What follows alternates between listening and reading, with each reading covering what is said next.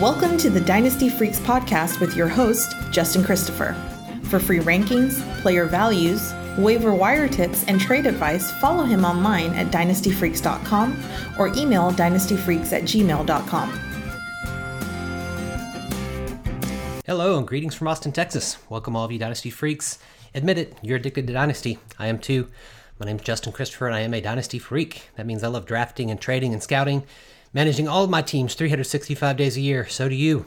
So let's talk some Dynasty on episode 116. We are finally here. We're going to talk about week number 13. Can you believe we made it? We have completed the fantasy regular season, assuming the Monday and Tuesday night games get played. Uh, week 13 is always brutal if you're one of those teams that's on the playoff bubble and it's like a walk in the park. If you're one of those teams that already has your seating sewed up or you got your bye week sewed up, I know for me, my teams were a mix of both this week. I was already eliminated from the playoffs in one of my leagues.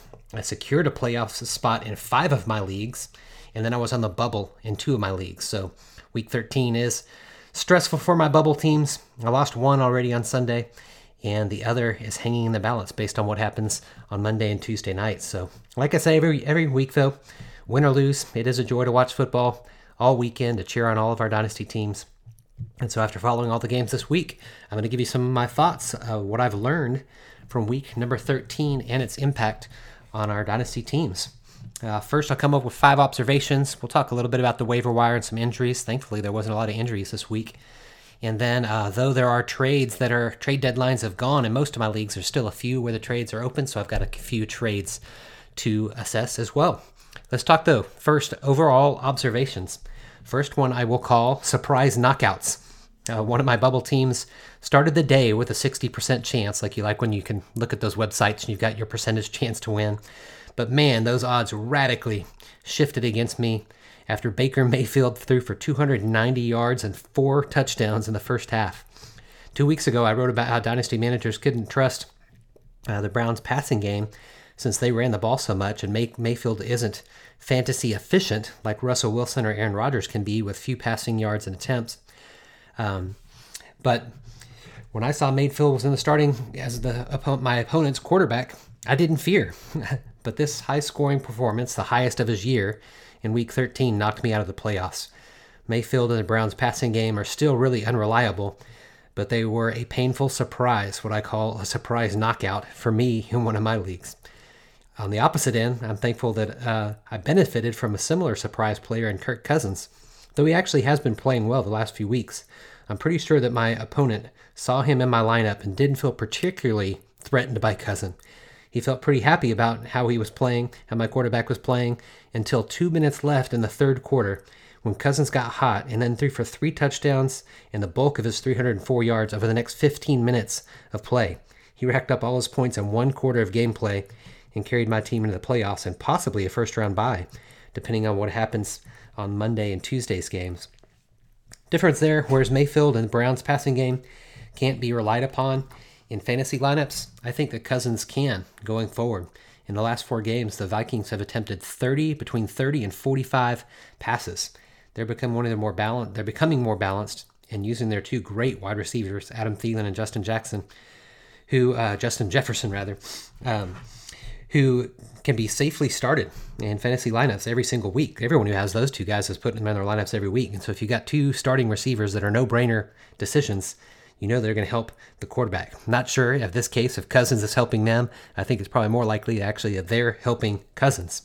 So I think that my Cousins led team can really compete in the playoffs next week, while my league mates, Mayfield led team, I don't think that he'll advance back past this first week of the playoffs. Two surprising quarterbacks.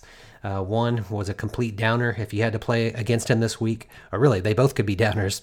You're either happy that you had them or sad that you played against them. Next overall observation I'll call better late than never. Better late than never. Uh, don't look now, but David Montgomery has become a very reliable, productive running back as he nears the end of his second season. Uh, the Bears have one of the easiest schedules against running backs in fantasy playoffs, too. So he's given their managers hope to ride his back um, right on his back in the playoffs. He's had his best two games of the season in back to back weeks and has been looking great doing it.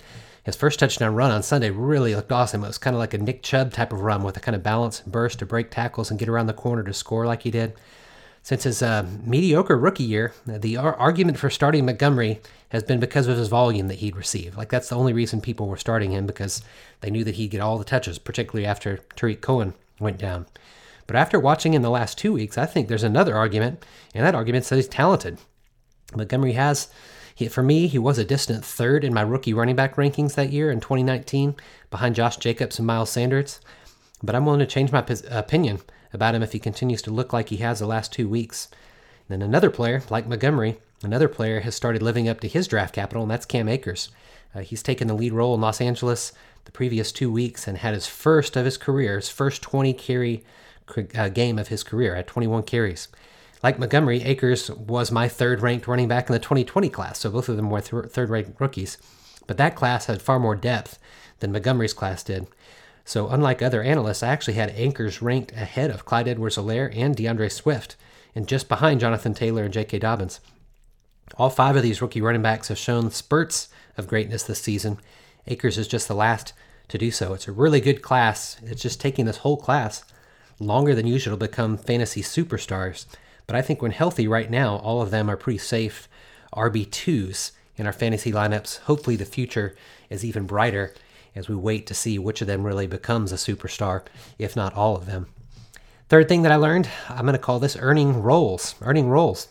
It's late in the season, but two wide receivers can make the case for more playing time and, and better roles on their teams in 2021. Collin Johnson was the leading receiver for the Jaguars for a second week in a row and scored a touchdown for the second week in a row.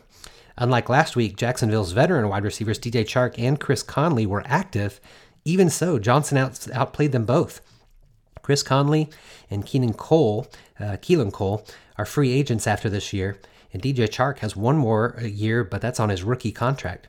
I think Jacksonville's rookies, Collin Johnson and Laviska Shenault, uh, the only two players with touchdowns on Sunday, they could actually both start in wide receivers, three wide receiver sets next year, with Johnson starring, uh, starting on the wide side of the field opposite Chark and Shenault playing in the, salt, in, in the slots position.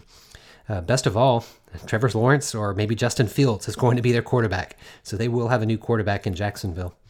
And kind of like Johnson, then there's also Keke Coutee, who's made the most of his increased playing time the last two weeks. Coutee was Houston's leading uh, receiver on Sunday as well. His first start uh, since Will Fuller was suspended by the NFL for the PED violations uh, last year was supposed to be the breakout year for Coutee. I remember drafting him uh, early in some of my startup drafts just a, just a, over a year ago. But he was off of most dynasty rosters by the end of last season. And that's why I p- picked him up in the waiver in many of my leagues and mentioned him as my top pros- prospect uh, two weeks ago to pick up off the waiver wire. Houston's off-season trade with Brandin Cooks and then the free agent signing of Randall Cobb kept Coutee buried on their depth chart even after Houston traded DeAndre Hopkins to Arizona. But now Fuller's suspension and Cobb's in- in- injury have given Coutee a few weeks to prove that he can become a starter in, in at least in three wide receiver sets. Uh, Houston signed Cobb and Cooks to multi-year contracts, but Will Fuller is in a free agent after this season, and he was rumored to be traded uh, just before the trade deadline. So if Coutee plays as he did on Sunday, Houston could let Fuller go and spend their money elsewhere because they need a lot of money to be spent to get that team better. They could spend their money elsewhere and then really just rely on Cooks, Cobb, and Coutee. Coutee could uh, uh, increase his chance of having a starting role based on how he finishes this season. Next overall observation I will call dueling top prospects. Man, in a season that has watered down tight ends, um, they just become so watered down. I think there's finally some hope on the horizon with two giant men who played against each other actually on Sunday. That's TJ Hockenson and Cole Kmet. Hockenson was the first tight end taken in the 2019 draft, and he was my highest ranked tight end in rookie drafts. I had him as my number seven rookie overall that year. He's 6'5, 248 pounds. He's a giant, and now he's finally playing up to his size in recent weeks, and he's moved all the way up to be my number five ranked dynasty tight end. Uh, he's on pace for 850 yards and 815 yards and seven touchdowns this season and he should only get better in the years to come. That usually takes two, three years before uh, tight ends hit their peak. Hockenson's opponent on Sunday was also the first tight end drafted in his class in the 2020 class. That was Cole Kmet. Chicago drafted Kmet in the second round that year, uh, last year rather. Uh, he was not nearly as strong of a prospect as Hockenson, but he was my second uh, tight end in my rookie rankings last year, ranked down at number 31 overall. But like Hockenson, he's a huge man 6'5, 258 pounds, and he played like it on Sunday. Kmet passed Jimmy Graham in the depth chart in recent weeks, and he's running more routes than Graham. Uh, he had a season high seven targets on Sunday and scored a second touchdown of the season.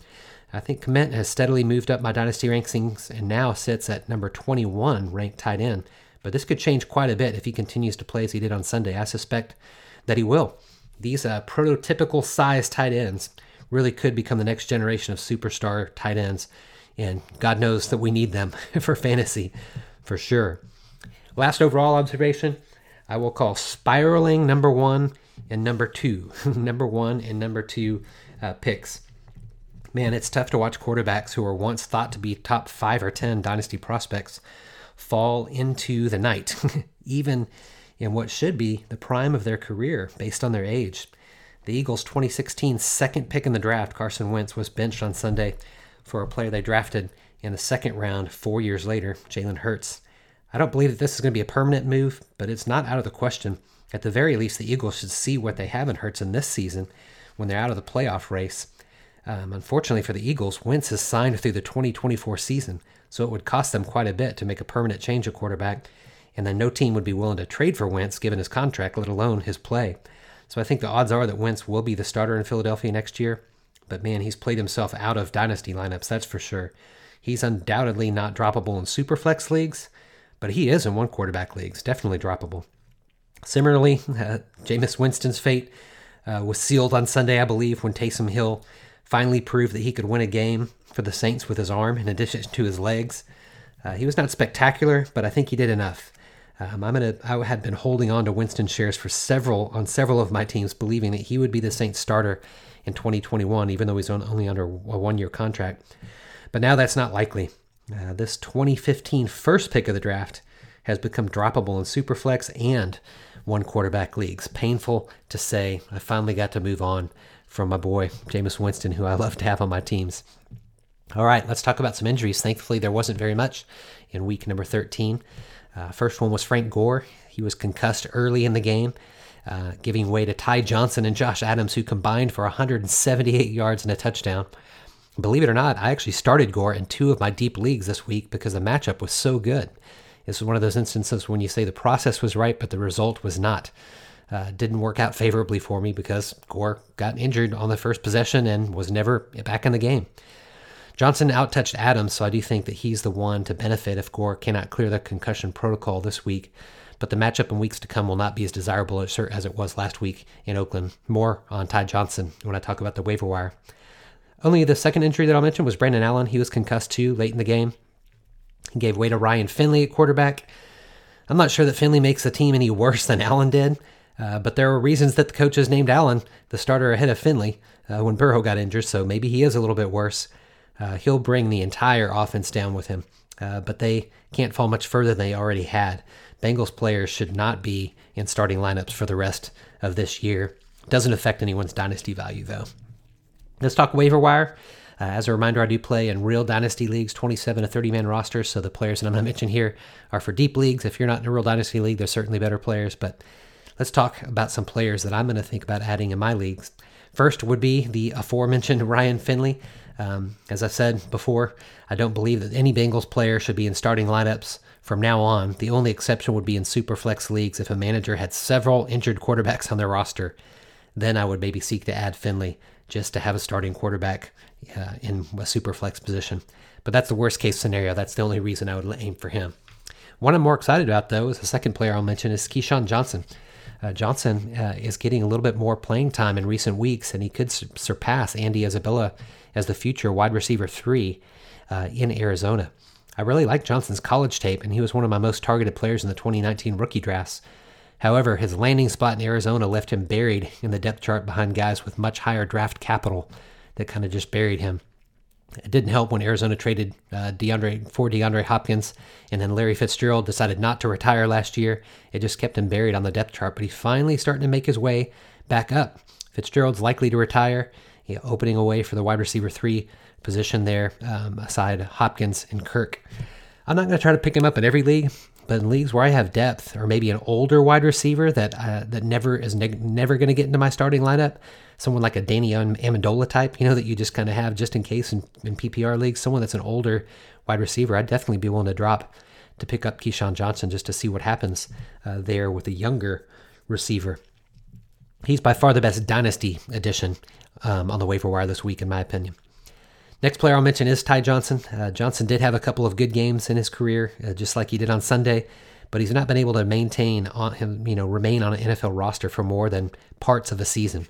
So he could have a few decent games to end this year. So I'll consider picking him up in a very deep league where I just need a starting running back at all as like my last position that I'd fill. Um, but it would need to be the very last player in my starting lineup. Uh, that said, I don't think I'm that desperate in any of my leagues. Hopefully, you're not in yours either. One more that I'll just mention to get his name out there is Chad Hansen. Hansen was a late round sleeper in 2017 rookie drafts. Uh, he never did much with New York after the Jets drafted him in the fourth round. And then honestly, I didn't know that he was even in the NFL, let alone on the Texans roster, until I saw him catching patches, uh, passes from Deshaun Watson on Sunday. I was like, oh, wow, he's back. I think that he'll have chances to play given Houston's wide receiver depth problems. Uh, but I'd only be willing to pick him up in the most def- desperate of situations. I don't think I'm going to try to make any claims for him this week, but I wanted to mention him here at least. KeeSean Johnson is the true dynasty waiver pick that I might be looking toward this week. And finally, let's talk some trades. Uh, like it's like I say every week, the thing about it I do when I talk about these trades in, in this podcast is I actually tell what the owners were thinking because these are actual trades that took place in my league, so I can give you some insight into what the managers are thinking. And so we are, of course, past the uh, trade deadline in many of my leagues. So this is going to be a shorter and shorter segment each week. But there were two trades that went down this week in my leagues. Uh, interestingly enough, there were no draft picks involved. These were just player for player trades. First one was Austin Ekeler for Ronald Jones. Uh, this took place in my 10 team standard league. And I really like the Ekeler side of this trade, uh, no matter what the construct of each team. Uh, the team that acquired Ekeler is in the playoff hunt, while the team that acquired Jones is not. It's a standard league, so that does bring Ekeler's PPR side down, and you know, get it, knowing that you're going to lose that PPR upside is going to be less of a factor. But still, I currently have Ekeler ranked as my number 13 running back overall, compared to Jones' ranking of 21. Uh, the team that traded for Jones must sincerely believe that he'll get a, a, second contract in Tampa Bay and hold off Leonard Fournette and Ke'Shawn Vaughn. Um, this this year he's done so, but I'm not sure that he's going to get a second contract. So whereas the Chargers paid Ekeler last year, giving him a deal through 2023, both Ekeler's play and his contract situation really make me like the Ekeler side of this trade. Second trade that went down was Sterling Shepard was traded for Mike Gesicki. And this trade took place in my 12 team half PPR tight end premium. That's important here. All flex league. And sadly, uh, I noted here this uh, this trade took place on last Sunday morning, so the day that Daniel Jones was injured. So I bet the guy who picked up Shepard was not too happy about that. Both teams are likely playoff bound, so they weren't just you know trying to you know secure themselves or rebuild or anything like that. Both teams are playoff bound. So really, I think they just started negotiating and picking players that they thought were pretty evenly matched, and this was the trade that they came down with.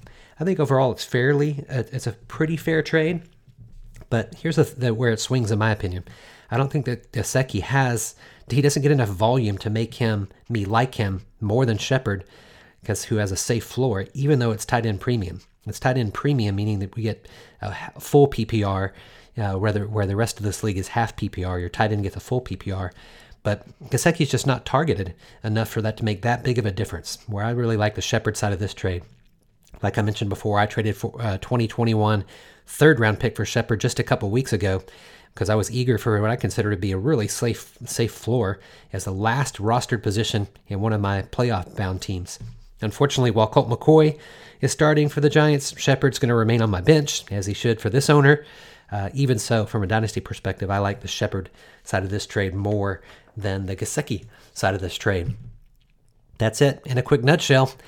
Week number 13. I hope your team's made the playoffs and I hope you continue to listen, uh, even if your teams have not, because we're talking Dynasty and Dynasty Freaks.